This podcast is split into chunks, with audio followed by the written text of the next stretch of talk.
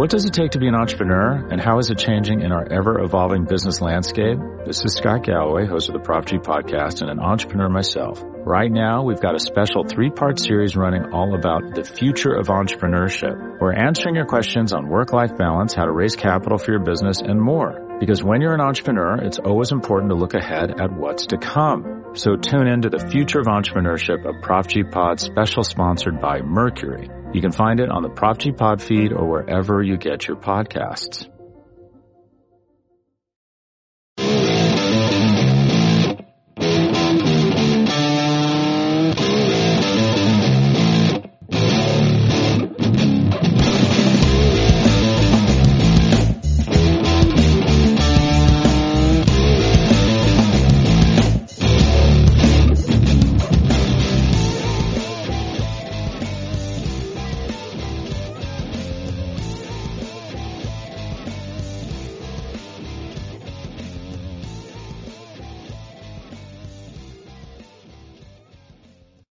Hello, everyone, and thank you for joining us for episode 344 of the Battery Power Podcast. I am co-host Scott Coleman, filling in for Brad Rowland this week, who could not be with us. Uh, and I am joined this afternoon, this Sunday afternoon, by fellow co-host Eric Cole. Eric, after a long winter, we finally have some baseball games to talk about. How you doing? I'm doing well. I'm always here for Scott Coleman, main host, uh, dude. Uh, you, you, probably won't. Get, you'd have a tough time to get not have me on the podcast if you're main hosting. Uh, if only Brad loved our listeners as much as you did. That's that's really kind of the lesson that I've learned uh, over that's the last right. week or so. Yeah, that's right. Yeah, no, it's uh, it's always a little scary. I think this is probably my fourth, maybe fifth time leading a podcast, but I have Less, I have, lessons were learned. That's uh, right. The first time, uh, not the the live the live uh, podcast that we did, it was a Mets game, right? Where like they came back and won it, and yes. we, and uh, and Fried hit a walk off hit. We're just like live podcasting it. We we have learned not to. We have waited until games end. Uh, That's right. For for you and I to do that stuff, even though that was hysterically funny. That um, was that was an all time great. Gosh, was that last season? That was an all time. That was the game the Braves were down maybe six runs in the ninth. And yep, just we for context, Eric and I were like, you know what, we have stuff to do. We're just going to start this podcast early. And of course, the Braves scored, I think, seven in the ninth. Was it the Mets or was it the Marlins? It was definitely, it was definitely an NL East team. I want to say it was the Mets, but I, I yeah. you could be right about that. Could, I, I, thought it was a Mets game. It might be a Mar- Marlins game. I don't know. Uh, a listener far more uh, committed to remembering what we say on our podcast than we are, I'm sure will let us know. Uh, it was right. definitely one of the two, though. It was. Well, good to be on with you, Eric. Uh, and as we noted, some real life baseball games. If maybe any new listeners to the podcast, uh, this is our standard Sunday afternoon slash Sunday evening show. Uh, if you're new to the pod, we look back on the week that was and then also preview the, the games ahead this upcoming week. Um, not a ton of news that we didn't expect anyway leading up to opening day on Thursday. Uh, the Braves did announce their opening day roster, um, although really almost the entire week, we had a pretty good idea of what it was going to look like. No real surprises. Of course, no Ronald Acuna in there. Hopefully just a couple of more weeks. A lot of pitching, which was also to be expected with uh, the expanded rosters and guys just not having as long of uh, a spring training to get ready.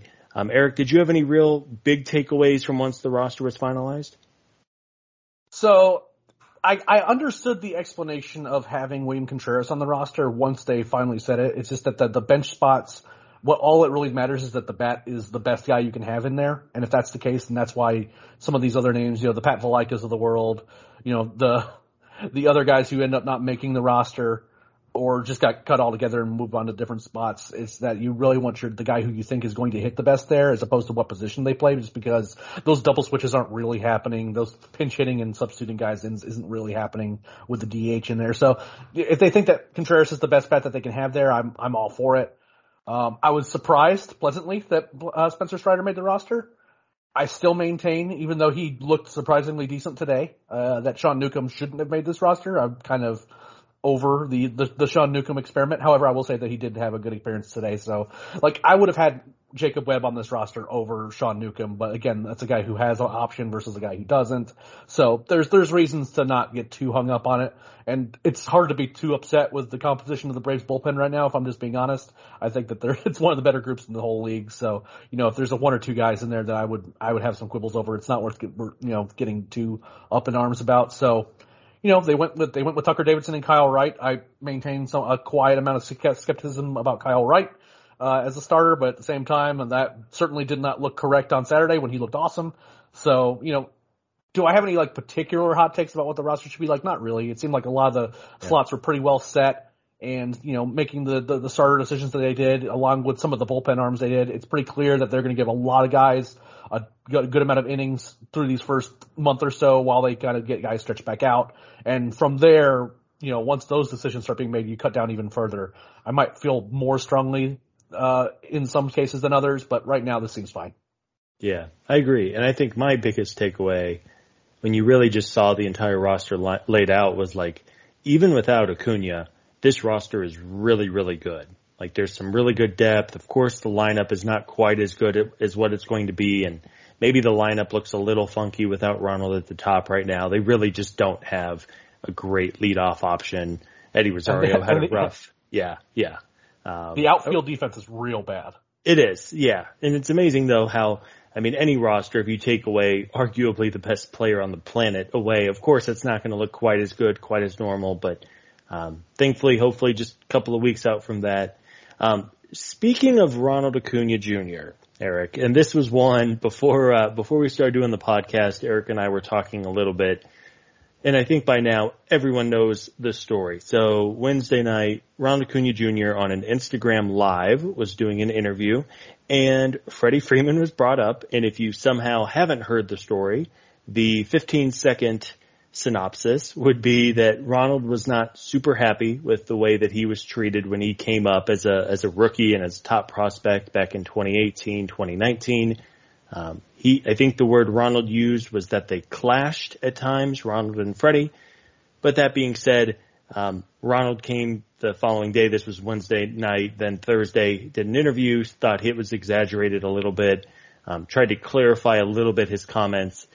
And then thankfully, Freddie Freeman later that afternoon did an interview with MLB Network and poured a, a big jug of cold water on any fire that was still left. Um, Eric, at this point, I think everybody has heard all of the hot takes on this one.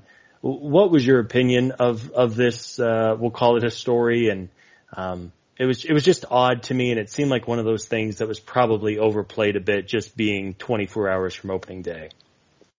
Yeah, I think this is one of those things that started off as a kind of a feeble attempt to get a bunch of cl- clicks on Reddit and got turned into something that it ultimately wasn't. I don't think that anyone who listens to this podcast should be surprised that Ronnie and Freddie weren't like bestest of friends, right? I mean, there was multiple times like during playoff runs that Freddie very openly threw Ronald under the bus. Uh, Freddie is also kind of famously kind of an old school bit of a hazing type. You're going to get out there and play every day. I don't care if your foot's falling off type. And that is just not how Ronnie is. He's just not. Now at the same time, you know, we never saw anything that, you know, in the dugout in terms of they were always interacting in positive ways. Freddie would always go out of his way to say that he would think that the, the favorite to win any given NL was Ronnie. He thinks he was one of the best players on the planet. I'm sure he still thinks that. Ronnie has said nice things about Freddie in the past too. I, I think that they were teammates and they got along well, but I don't think that they were ever best of friends. And I think that's just because they're two very different personalities. And again, just kind of one of those things that got, you know, I, it wasn't even taken out of context. It was just, you know, it was put out there as kind of this grand sweeping indictment as their, of their, you know, relationships as people. When in reality they got along fine. I never, no one should have realistically thought that they would have been best of friends. And now Ronnie's like, look, he's not on the team anymore, and I'm not gonna, you know, you know, weep over the guy when he's on a different team that's doing just fine for himself, and you know, I have a job to do. You know, it's again, it's not like losing his best friend off the team, which is what some people were acting like. You know, it's just gonna be like there should be a shrine in the locker room because Freddie Freeman's not there, not there. You know, it's just yeah. not that's that's yeah. not how a lot of these guys operate. They have a job to do. It's just that simple. Yeah, no, I think that's very well said, and uh, again, I think it was just one of those things that to me, my real opinion on it was this, that players are so robotic with their interviews. Very rarely do professional athletes ever say anything remotely controversial because they are trained from day one to know, not be controversial when speaking with media. And of course, this was a an interview, I believe, uh, with a Dominican reporter. I'm, I'm, blanking on who it was, um, but nonetheless, like it, we just don't hear comments like this very often. And look, the fact of the matter is, there are 40 plus guys who share the same clubhouse over what seven months out of the year. As you yep. said, they're not all going to be best friends. And, and think about your job, right? Are you best friends with all 40 people or however many people are in your office? Uh, of course not. And I think you're absolutely right. I think they had a great respect for the way that both guys played the game. Um, I'm glad that, that Freddie and Ronald, uh, seemed to have buried, I don't even want to say bury the hatchet because I don't think there was ever a hatchet to begin with. I think this was just a case of, of Ronald being 20 years old when he came up and hit, the way he plays is different than a lot of guys. The way he just, he's so much energy and is 100 miles an hour all the time. And, um, I think Freddie was probably trying to give him some tough love and Freddie even explained in his interview, which was pretty good. Again, it was Thursday afternoon about, you know, explaining to Ronald, this is what we wear on the road. This is how you wear your hat. This is how you wear your eye black. And if you're 20 years old and have never been told how to act on a baseball field before, it may, maybe maybe it did rub Ronald the wrong way. But again, we're we're talking about four years ago at this point, and these guys are professionals. And as you noted, Freddie's doing just fine for himself out in L.A. and Ronald, of course, should be back on the field hopefully in a couple of weeks. Yeah, exactly. And again, there's two very different two different, very different guys who have a very had a very long and successful run together. This is, you know, again, not surprising they're not best friends, but at the same time, it's it's it's not like we saw fistfights and you know, it's not a Bryce Harper, John Papelbon, Jonathan Papelbon thing or anything uh, like that. Just you know, just yeah. you know, just two guys who are very different, and that's completely fine. Yep, absolutely. Uh, moving on, Thursday night, opening day, very exciting. Um, though the game itself was kind of a stinker. So uh, all the excitement, all the pregame festivities. Um, I, I hate to blame baseball games on bad luck, but this game just was bad luck central.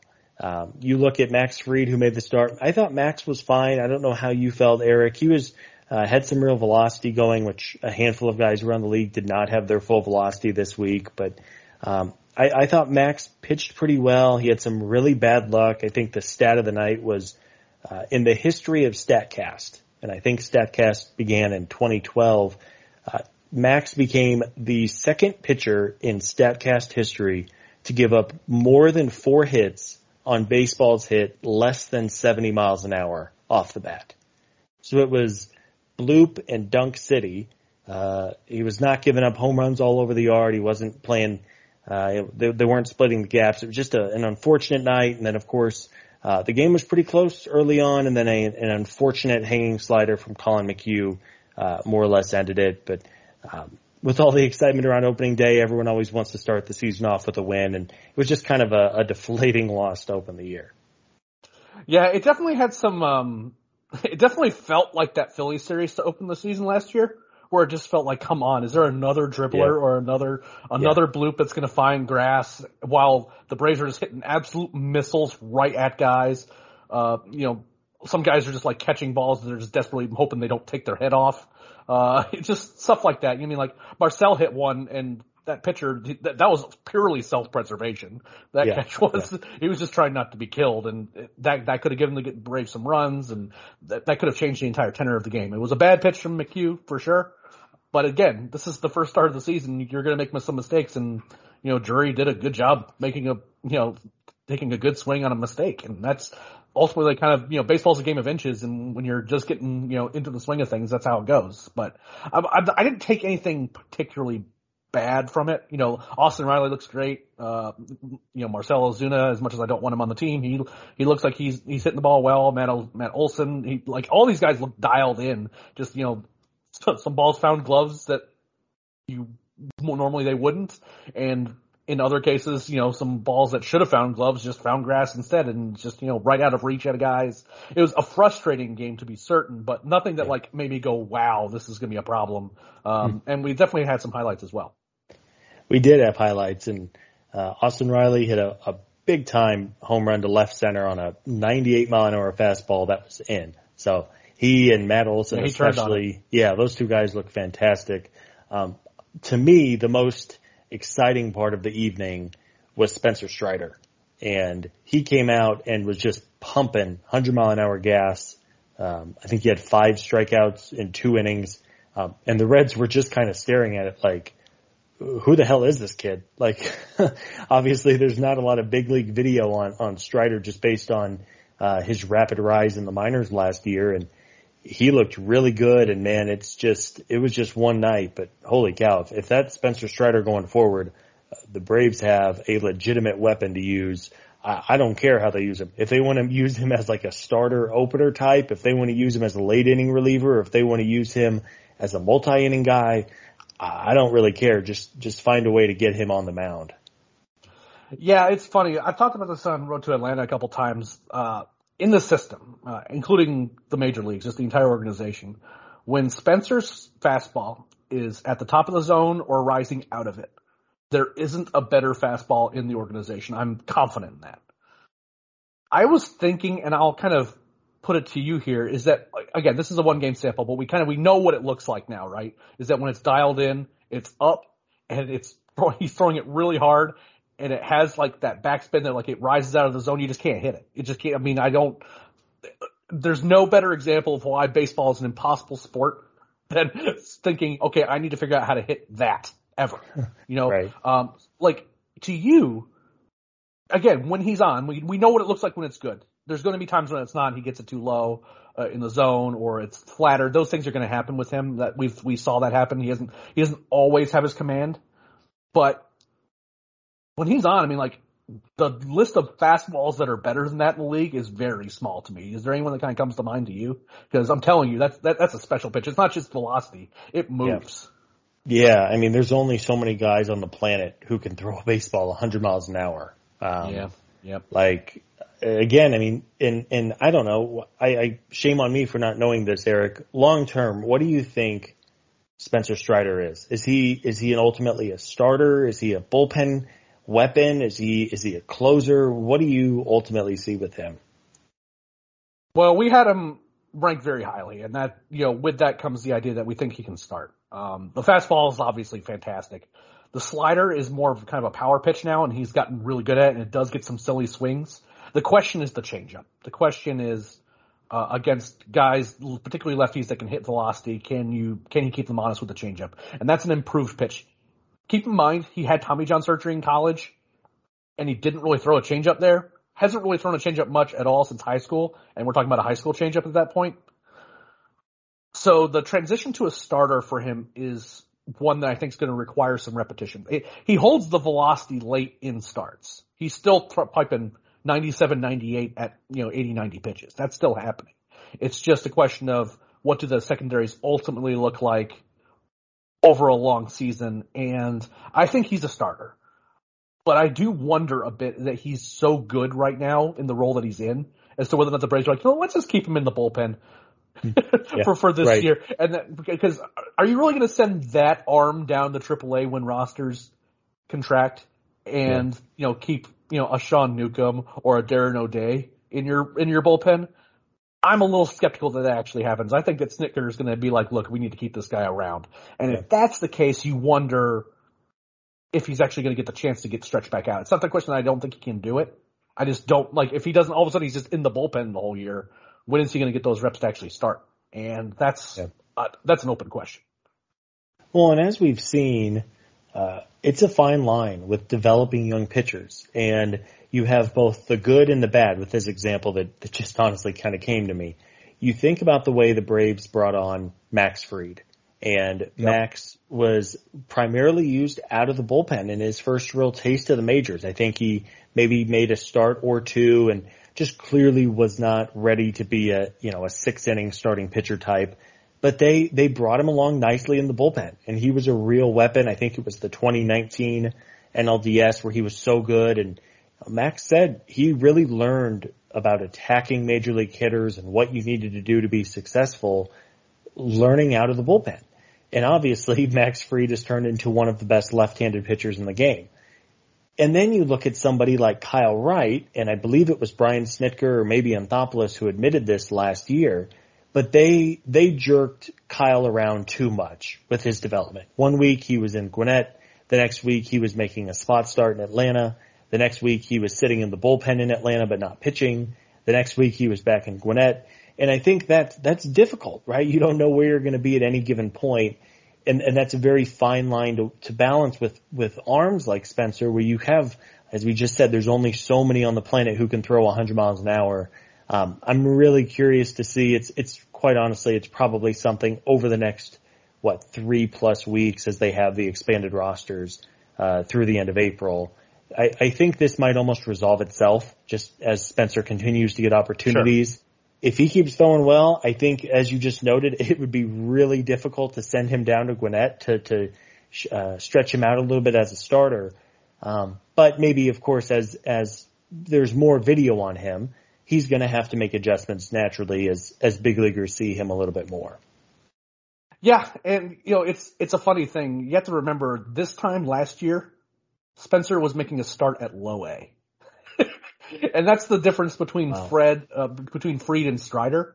Is yeah. that Strider didn't have a ton of experience period in college again because of the injury, and he started all the way up until he got to Gwinnett last year and got moved to the bullpen when everyone realized that the only reason they make that move is that they're thinking about bringing him up to the big leagues in the bullpen. But that's only one year worth of starts. So yeah. the question becomes, do they care that much about the, the like, I, I guess what I'm trying to get at is he doesn't, hasn't developed a whole lot as a starter or of a reliever, really. and, you know, are they that concerned about going backwards in one direction or the other? if they are, then, you know, if he's going to be a starter, he probably needs some more starts. It's not outside the realm of possibility that he ends up making some starts at the big league level either. You know, he's, you know, if they go, you know what, we really love this arm, but, you know, the only way to keep him around is to let him be in the rotation or get some spot starts here and there. Again, that's something that kind of resolves itself. I'm fascinated to see what they do because from the moment they drafted Strider, he's been fascinating because no one thought that, that he was, well, I say no one a lot of people who were like ranking draft prospects that year. It was that weird year where there's only five rounds of the draft. No one had like Spencer Strider as like a top 100 draft prospect. Very few people thought he, like he was even going to be like in the conversation to get drafted. And the Braves hmm. drafted him, and everyone's like, "Really? This is this is the guy yeah. that they're picking with yeah. only four picks?" And they look incredibly smart right now. And it's a live, live arm, and it's it whatever role he's going to be in, he's tantalizing. But I mean, having a starter who can pipe 100 miles an hour, that's a hard thing to just give up on. But at the same yeah. time, for what the Braves read right now, I get it. So I, I it's just one of those types of guys that I just don't have a great read on as to what the correct decision is. Because you're right, that got different guys react different ways, and I think that you know just from talking to Spencer, he, you know whatever role he's in in the major leagues, he doesn't care as long as he's there. But yeah. Yeah. you never really know how a guy's going to react until you kind of start, you know, ultimately making changes to what you know what, what you're you doing with him. Hmm. Yeah, yeah, it's a uh, it's not a problem, but it's a good problem to have when you're not entirely sure what to do with your your prized arm who can throw 100 miles an hour. Um, so we'll see. As you noted, we'll we'll see what what over the next couple of weeks hold. And either way, I think Spencer's going to throw some big innings for this organization. It's just a matter of when that time comes and and what his ultimate role is going to be. Um, all right, Eric, we're going to take a quick break here to hear from our sponsors, and then we will shift to a couple of better games and then an odd way to close out the weekend. We'll be right back. What does it take to be an entrepreneur, and how is it changing in our ever evolving business landscape? This is Scott Galloway, host of the Prop G podcast, and an entrepreneur myself. Right now, we've got a special three part series running all about the future of entrepreneurship. We're answering your questions on work life balance, how to raise capital for your business, and more. Because when you're an entrepreneur, it's always important to look ahead at what's to come. So tune in to the future of entrepreneurship, a Prop G Pod special sponsored by Mercury. You can find it on the Prop G Pod feed or wherever you get your podcasts. All right, Eric. Friday night was more fun. The Braves won seven to six. Never a bad thing to get a win out of the way. Um, however, uh, it was kind of an odd game. Really, this whole series was a little weird. The Braves went up seven nothing early in the third inning. Um, Charlie Morton was good, five and a third, only two hits, one walk, five strikeouts. Uh, Matt Olson got his first hit. Matt Olson had a tremendous opening weekend. He was probably the best player on the field uh, in the series. Um, he went three Yeah, for probably. five. Yeah, yeah, three for five. I think he just missed a home run as well. Um, but then the bullpen ran into some uh, trouble, and, and ultimately, I think the the go ahead run actually came to the plate at one point in the ninth inning. So um, AJ Minter was not very sharp. Will Smith gave a clean inning. Um, and then Kenley Jansen, again on theme for the Reds the entire weekend. Kenley Jansen came in, made his Braves debut in the ninth, up 7-3. Gave up three runs, although all of them were on like soft contact. Even Kenley kind of looked up at the clouds at one point, like, man, what do I have to do here? Um, again, it's so early in the season. I don't think you can overreact, but at the end of the day, the bullpen gave up six innings, uh, or six innings, gave up six runs over the final four and a half innings. Um, it was not the best start, but ultimately you get the win, and that's that's uh, that's what matters at the end of the day.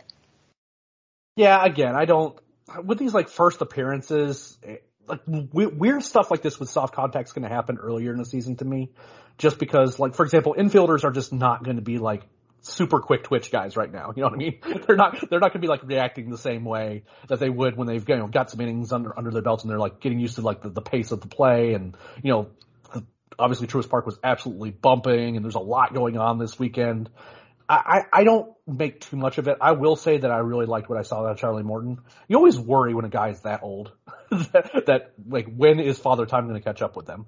Yeah. And we still don't know if he can make it through a full season. Um, you know, he's coming off a broken leg. Nothing indicates that he's, you know, about to, you know, hit this like crazy downswing or anything like that. But it was nice to him to be able to go into the sixth inning, strike out guys, was seemed in control throughout the game. That nothing was concerning. I, the biggest thing for me, I would have just not logged into Twitter if Matt Olson started this season like 0 for 12. Because it would have been a nightmare. You know what I mean? would have. Like, yeah. and all and all he did was just hit missiles, great at bats. You know, there was a couple where he got blown away by guys, but at the same time, like it was like situations where like those guys were blowing away everybody, and everyone was just trying to, you know, like you know, against you know, you're gonna have bad at bats sometimes early in the season, but for the most part, he's just been really good the entirety of the series. Yeah. Uh, had a really good game on Friday. They just they were just relentless early. Uh, that I wish they'd been able to tack on a few more runs to make it a little less interesting late, late in the game. But Yeah. I'm, again, I'm not worried about I'm not worried about worried about AJ Minter. We've seen him just not have particularly great outings. Uh, you know, sometimes that cutter doesn't cut. Sometimes the fastball just creeps over the plate. Sometimes the command isn't exactly where he wants it. But over time, he's he's generally pretty good about kind of course correcting. And in Kenley's case, I mean, it's like any, we've seen these against the Braves. Really, we we saw a bunch of them already this past weekend, and you know, it's just something that happens. It's just you know, sometimes like these, you know, it's the Luke Jackson experience, right? Like you know, these slow, slow rollers that make their way through, like you know, balls that barely like la- flares that barely land fair. fair. I'm, he's not a guy that I'm super. I'm not worried about Kenley Jansen. I'm not No. worried about AJ Minter. We've we've seen what these guys can do, and you know, again, just had some bad bad luck on both sides this this weekend, and you ultimately they got out, of the, out with a series with a series split, and you know that that that Friday night game just kind of shows you that you know a lot went right, even though the stuff that went wrong made things far more interesting than I think any of us wanted them to be. But you know, there, there's a lot of positives to take away. Nothing that made me go, this could be a problem. No, no. And thankfully Saturday night, Kyle Wright was impressive. So bullpen got a little, uh, little hairy on Friday, but Kyle Wright answered in a big way. Uh, six scoreless, had six strikeouts and just one walk. Um, as you know, and as folks of the podcast know, I am all in on Kyle. I'm all in on Kyle for like four years now, but at some point it's going to work out, Eric. I am convinced. Yeah, Um, that's how that works. Yep. He Yep. he uh he looked really good. I mean, he threw 76 pitches over six plus innings, which is very efficient. Um, interestingly enough, um, he was always more of a of a fastball slash sinker and slider guy. Uh, he threw 31 curveballs on Saturday night. 31. He struck out Joey Votto in one at bat. He threw three of the four pitches he threw Joey Votto, who is as good of a strike zone command as anyone in the league. He threw three curveballs to strike him out. Um, I was very impressed with Kyle. He was efficient. He was attacking the zone. He was in a great rhythm. I, he was throwing to William Contreras. I don't think he shook off a single sign the entire night. Um, I was really impressed, and I'm curious to hear what you thought of him. So whenever I watch Kyle, I always wonder, okay, what's he going to look the second time through the order? Because I've watched him a long time now, and I have been fooled before. You know, through three innings, he has six strikeouts and looks amazing, and then the wheels come off when he starts changing his approach, starts trying to get cute, uh, starts really ultimately stops trusting his stuff, and you know just tries to you know like you know take stuff off and try to command, and ends up not being successful at it. It's not the guy he is. And as a result, he starts walking guys, and guys start being able to really key in. Like when you're throwing your fastball 95 and you start throwing it 92, all of a sudden it's a lot less, not less interesting, and guys can get a better look at it. The transition, the slider has always been either it's really good or it's really not, and I think that it's really interesting. The oh, that we we saw this transition in the playoffs too. Is that he's just throwing more of the curveballs. He just has an idea. It's kind of what he wants to do, and the pitches that he trusts, and when he wants to throw them. He looked great it's just full stop. It wasn't a, it wasn't a just a you know he, wow thank God we got three good innings out of him before and they got him out of there before he messed it up. I mean the entirety of that start he was super efficient. Those swings that he got out of Votto on those curveballs cracked me up because that is not a guy that looks silly in at bats. He just doesn't. No. No. Um, it, it, was filthy. I mean he yeah, he looked it, good. Yep, genuinely really really good. So I, I I mean I remain skeptical because again, I've had my, I've had my heart broken by this man a few times. but and I will fair. say this yeah. is definitely I can't think of a start that he's looked better in the major leagues. Yeah, like period. Um, he's had some good starts in the minor leagues, but this is a really really good one. It is, and in the spring there was so much smoke around Kyle.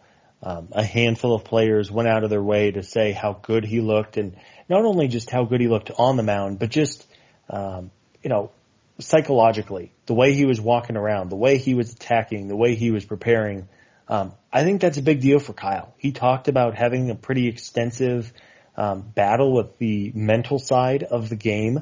Um, it's easy for us to overlook, but these are human beings just like anyone else. And um, the time he has spent with a sp- uh, sports psychologist seemed like it is really paying dividend.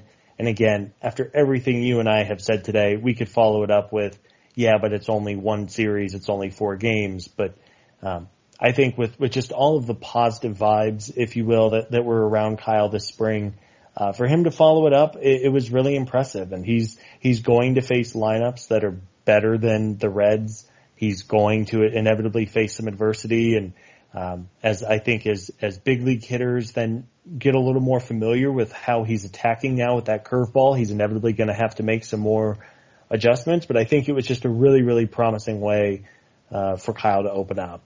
Um, elsewhere, another interesting bullpen note, and looking at it now, it seems like basically everybody in the bullpen made at least one appearance this weekend, um, if not two, and I am sure that is by design by Snitker just to get everyone some reps. Uh, Darren O'Day pitched the eighth inning and looked pretty good.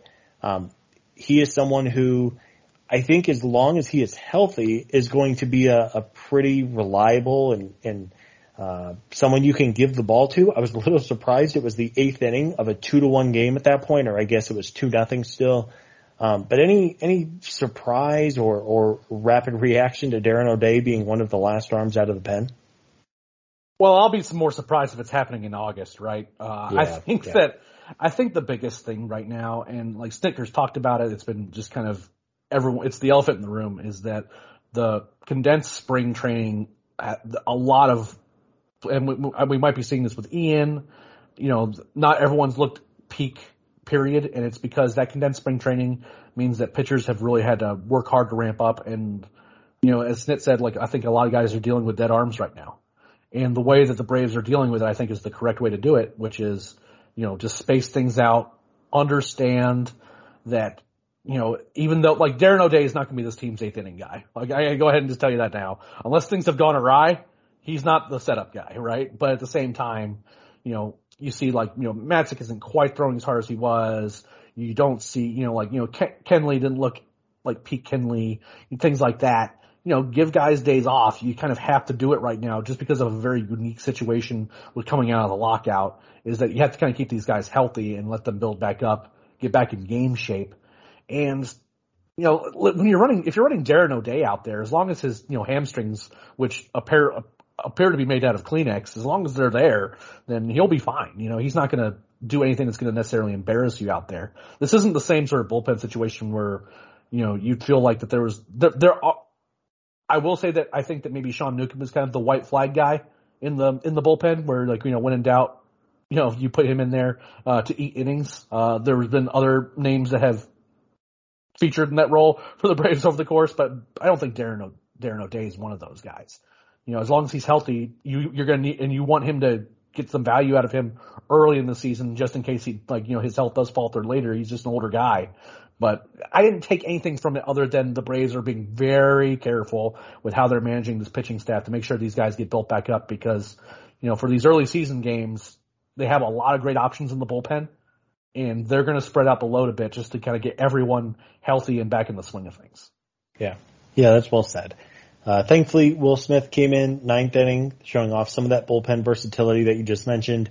Uh, he also gave up a, a weak ninth inning hit uh, to Joey Votto against the shift. Again, it was just kind of the theme. Um, the Reds just hit a lot of baseballs where nobody was standing, and it, it ended up leading to a series split. But Will was able to close out the game. Uh, also, Sunday, Will Smith to give up a run, by the way. Of course, it's no longer the playoffs. He always he uh, he likes to keep us on our feet. How's that? He likes to bring a little yeah, it's like not quite September 2021 where it felt like he'd come in in all these like 2-0 or 3-1 games and just immediately give up a solo home run. Yep. But, but, you know, just like immediately, just get it out of the way, but then would get the rest, get the rest of the guys. But, you know, again, not something I'm super worried about considering the bad luck this, the Braves had this series. Postseason hero, Will Smith, forever and always. He was good. Um, he was good. Night shift ready. Night shift ready forever. Uh, Sunday afternoon was frustrating. Ian Anderson, uh, did not look good. Uh, let's hope it was just a, a product of a shorter spring and just not being fully stretched out. But um, Ian did not make it out of the third inning today. Gave up three hits, five runs, walked five batters, and only struck out one. Um, really had no command of the strike zone.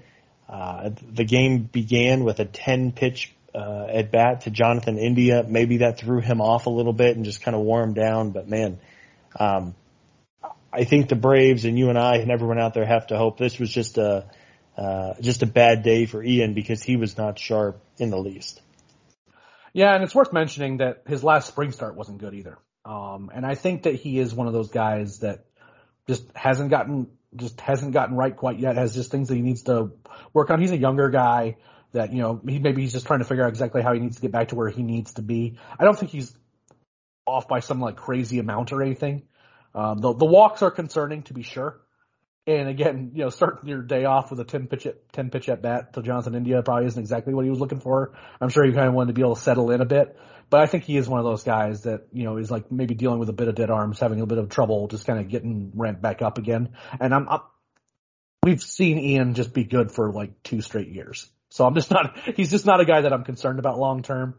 He just, you know, it's kind of have a tough time getting going so far, but he's a guy that I, I'm sure that they'll be put, looking at some game tape and saying like, you know, you're you're doing this or you're doing that. You need to tighten this up. And once all those things happen, he's just going to be just fine because he. It's not like yeah. Ian doesn't have a history of just having like these these kind of these turd games where he's just he's just he just throws too many pitches and just can't and just can't get past you know the early parts of the game. But he also has a history of you know being really efficient and getting things together so he's just not something I'm worried about long term per se, but something worth keeping an eye on. Yeah, for sure. And if he's continuing to struggle to throw strikes in his next start, I believe it'll be next weekend in San Diego. If this continues for two or three more starts, then sure, maybe you, you start to panic a little bit, but uh, just a bad day. Thankfully, for the sake of the bullpen and the pitching staff, uh, the bullpen was was pretty solid. Sean Newcomb came in and promptly threw a wild pitch and then gave up a, a jam two run single, which is unfortunate to make it five nothing. But after that, uh, just one more run. Newcomb gave up a solo homer, but uh, Collin McHugh, who uh, looked f- fantastic, you see why he has the crazy strikeout numbers. Five strikeouts in two and a third innings. Um, Tyler Thornburg came in and I thought threw the ball pretty well. So again, just speaking to the depth of depth of the bullpen, um, it, it could have been one of those games when your starter doesn't make it out of the third that it could have gotten ugly. And I thought, um, I thought the depth really kind of shined here. And uh, again, all of these guys, especially early on, I think it was good to get them some work today because, as we know, especially in this middle, being in the middle of this 14 games and 14 day run the Braves are in, um, everyone's going to be counted on this this uh, this April, and then as the season progresses, of course, then I think roles get defined a little bit more. Yeah, I don't think that the Braves like burned anybody out of the bullpen. Like all the big names got got saved from today. There wasn't like one of those runaway innings where you just had to put in, you know, a Minter or a Tyler, Mat- Tyler Matzek just to get out of the inning and mercifully end it. Uh, they just went with, you know, the, the guys I think that they were kind of planning on relying on a little bit. Other than that, like stretch when he first came into the third inning, you know, Newcomb actually looked okay. He gave them some really valuable innings, uh, in relief, which was nice. Uh, I thought McHugh and Thornburg looked really good. McHugh particularly, he was seemingly striking out guys at will for a little while there. Um, the the biggest takeaway from the game, though, I mean, like that, taking a 101 mile fastball from Hunter Greene, who made his debut against the Braves, which, by the way, any guy, any rookie who's making a debut against the Braves, I'll go ahead and tell you now, the odds of him being really like putting together a crazy stat line against the Braves historically is very high. So something that was like super. yes. I was not surprised yeah. at all that, I mean, especially with the kind of arm that he has.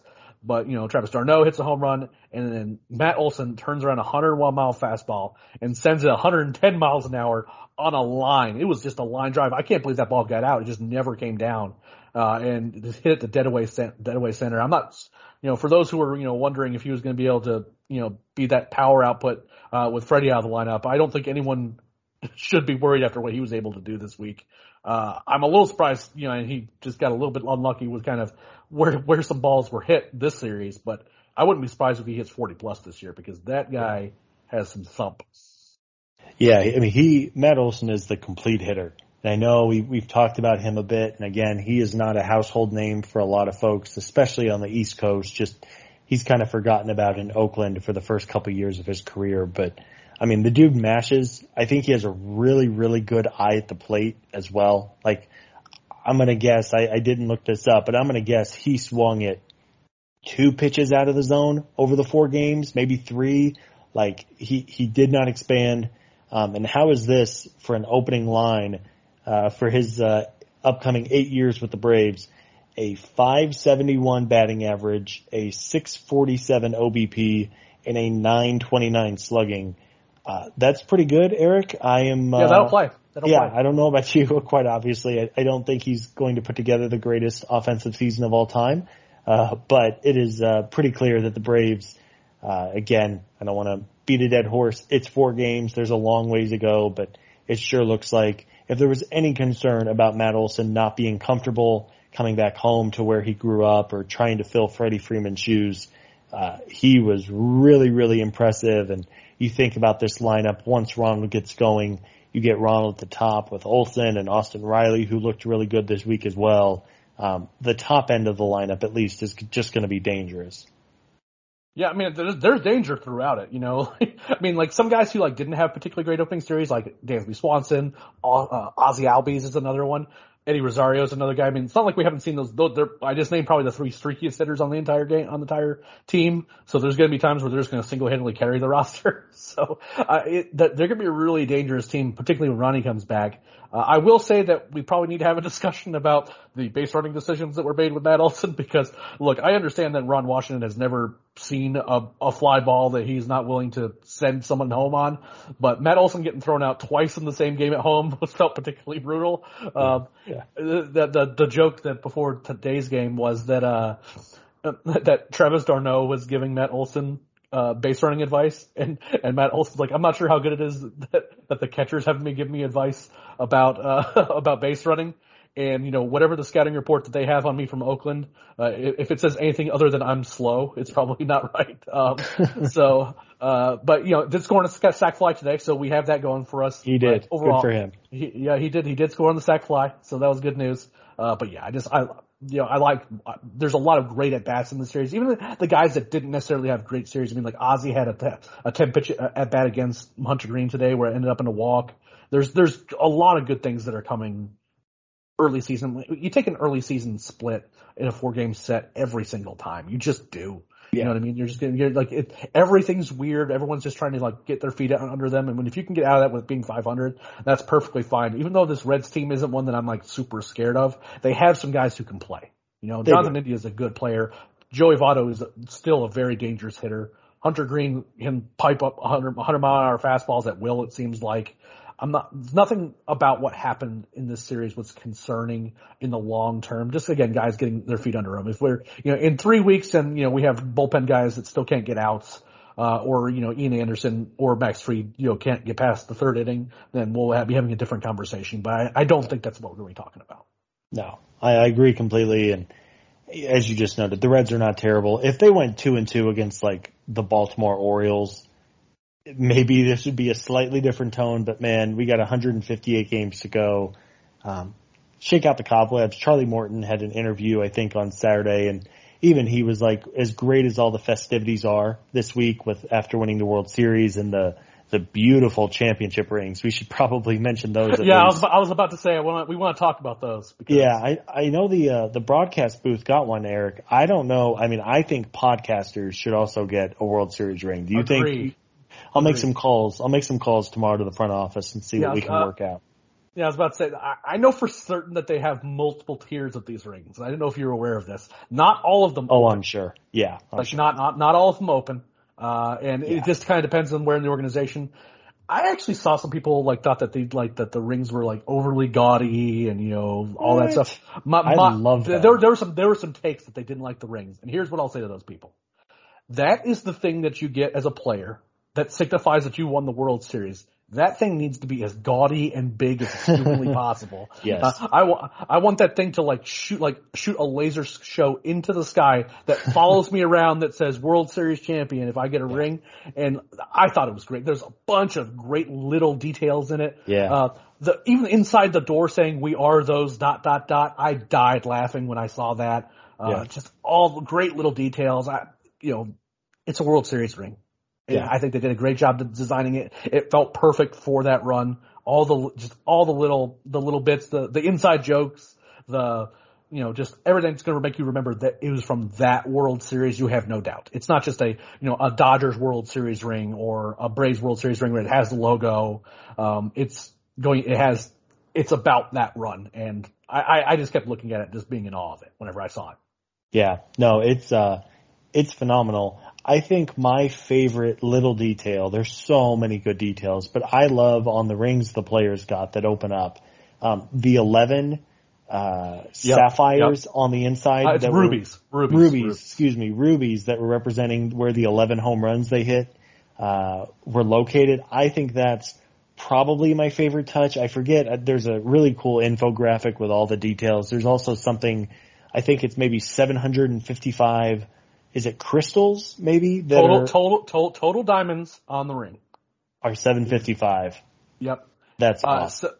so, so there's also it goes it's a deeper cut than that right? Because the emerald the um the emerald cuts around the outside there's 44 of them. Wow. On the top of the ring there's 150 of them for the number of years that the the Braves have been in existence.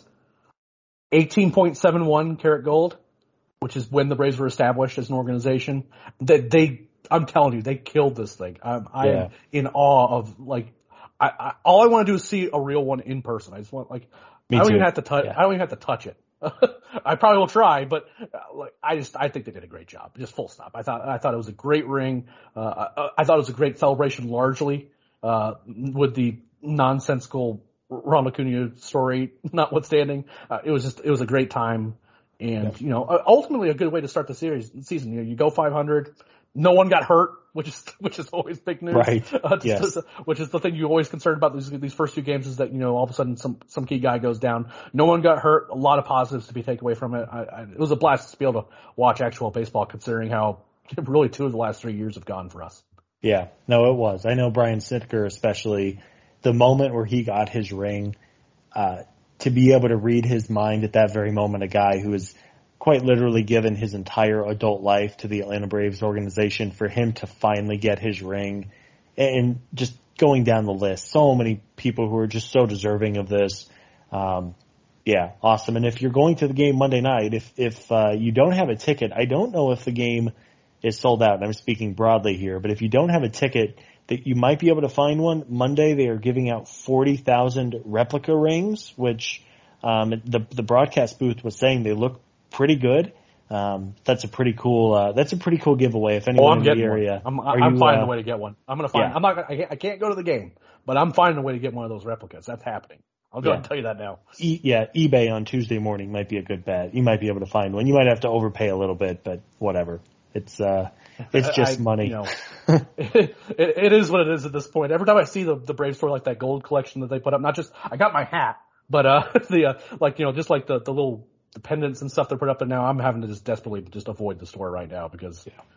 You know, they, they they they know exactly what their their audience is right now. They they know exactly how much money they can get out of us. Yeah, that's right. Keep printing that money. Keep bringing everybody to Atlanta. It all uh, it all goes to a good cause, I suppose. Um, all right, Eric. Looking ahead, uh, no days off. So if you're a fan of Atlanta Braves baseball, uh, you have a lot of baseball ahead of you. So uh, the homestand continues Monday, Tuesday, Wednesday against the Washington Nationals. Uh, the Nationals actually beat the Mets on Sunday, which was a nice little. Uh, it was their first win of the year. And then the Braves head out west, so they play a noon game on Thursday or on Wednesday, excuse me, and then they head out to San Diego uh, to play four with the Padres. So, uh, any real takeaways from the upcoming schedule? Again, it's it's just so early. You hope everyone continues to shake off any cobwebs and hit their groove a little bit. But really, it's it's three home games against a rebuilding Washington Nationals lineup and team, uh, and then the Padres who are going to be without Fernando Tatis, and uh, we'll see what this year holds after the way they kind of fell apart down the stretch last year. Yeah, I will say just the month in April in general just doesn't feel particularly hard for the Braves, which is good on a number of levels. You know, you don't feel like anyone's really going to like, you have to be like at your absolute best to put together a good month. Uh, I think the Nationals are actively really bad. Um, but so I think mission one is just don't let Juan Soto beat you in those three games. And if you do that, you're probably going to be well on your way to doing some good things against the Nationals we'll see how that actually that execution actually happens. But ultimately, that's kind of how I all I really think about that series is that you know Juan Soto and you know to some extent Nelson Cruz. Those are the guys that I really worry about with that Nationals team. I'm not really particularly worried about anyone else uh, in that series. Then you know West Coast trips. I just never have a great read as to how the the Braves are going to respond in those. I, I think this Padres team is certainly talented, but also a flawed team, particularly without Tatis Jr. in the lineup. He's just one of those guys that you just sometimes will just beat you in a series. You know, he just goes, you know, six for nine with, you know, four home runs, one of which is the grand slam and just, you can't get him out. So nice to not have to deal with him early in the season. It'll be interesting to see kind of how this team, particularly with, you know, what could be some issues with just kind of like getting everyone back in game shape, how that um, that really that quick West Coast road trip goes. But of the guy, teams that they could go against on the West Coast, this is the Padres team that in its current state right now is certainly not the worst case scenario. If you had to go against the Dodgers right now, there's a number of reasons why that would be uh, a frankly exhausting experience. Uh, including but not limited to having to deal with Freddie Freeman the first, you know, week of the season or whatever. But again, it's it's it's an early West Coast road trip. Ultimately, it's just about staying healthy and kind of getting guys going and in game shape. I don't this this roster is good enough where I'm not worried about them, you know, going one and six in a week. If they are, if they do go one and six this week or something, then we'll Let's be having a different conversation next week. But overall, I think it's just about you know getting guys just sorted out, distributing the load, trying to make sure that everyone is contributing, making sure no one's gassed right out of the gate, and hopefully you know putting some wins up. Yeah, absolutely. And they do, funny enough, you mentioned playing the Dodgers this early. So after San Diego, they go to LA. So Yeah. I think it's a Yeah. real opportunity over these seven games to just, just what you said, get, continue to work things through, um, try to, to uh, get the team going. And, and as, again, as Charlie Morton said in his interview, uh, just kind of get in your groove. I think baseball players are such people of habit. Um, just that 162 game grind where, uh, they just, they just want to, I don't want to say move on from the festivities because I'm sure the guys had a blast this weekend, but get back to just their normal routine and not having all the ceremony beforehand, I think is something the players, even if they won't directly come out and say it, are probably fine with. Um, this was a very special weekend getting to celebrate that World Series run. Um, and, uh, again, it's, it's good to have Braves baseball back seven games this week and hopefully a chance to make some, some ground up in the standings after, uh, the Mets and the Phillies both look like, I don't know if you were able to catch any of their games this weekend, Eric, but both the Mets and the Phillies lineups especially, uh, look like they're really going to play this year. Yeah, I'll believe it when I see it from either of those teams. If I'm just going to be honest about it, you know, uh, yeah, the, the like the, the, those are two uh, those are two teams that have won a lot of on paper World Series championships and NL East titles, and the last I looked, the Braves have won the last four. So, uh, you know, we'll we'll see how it plays out. I, I, think those teams can very well give the Braves a run for their money, but ultimately it's sure. about execution. And between the the Mets' ability to stay healthy and the Phillies' ability to play defense or lack thereof are um, definitely going to be interesting, uh, you know, storylines to watch throughout the course of the series, the season, especially when they start going against some really good teams. Yeah, absolutely. Um, all right, Eric, we're going to get out of here. Uh, thank you for joining me. I hope we made Brad proud who could not be with us today. Um, but again, thank you to everyone for tuning in this week. Very, very excited to have baseball back. Um, if you're new to the podcast, again, this is our, our weekly show. We have Road to Atlanta with Eric and then the Daily Hammer with Sean Coleman during the week. So be sure to check those out. Uh, please, please, please like and share, subscribe, tell your friends. It really does help us out. And, uh, always good to be on with you, Eric. Hope everyone out there is doing well and we will see you all next time.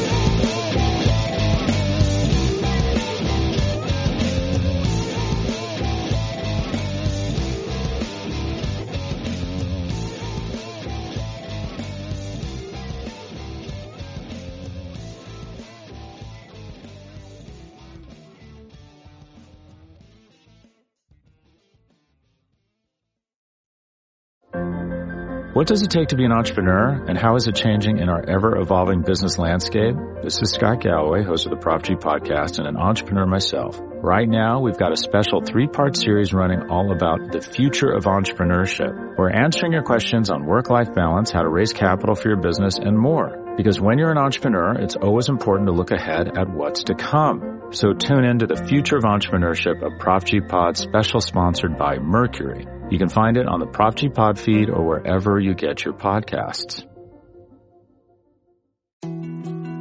More to dos, less time, and an infinite number of tools to keep track of. Sometimes doing business has never felt harder, but you don't need a miracle to hit your goals. You can just use HubSpot because their all-in-one customer platform can make growing your business infinitely easier. Imagine this. High quality leads, fast closing deals, wildly happy customers, and more benchmark breaking quarters. It's not a miracle, it's HubSpot. Visit HubSpot.com to get started today.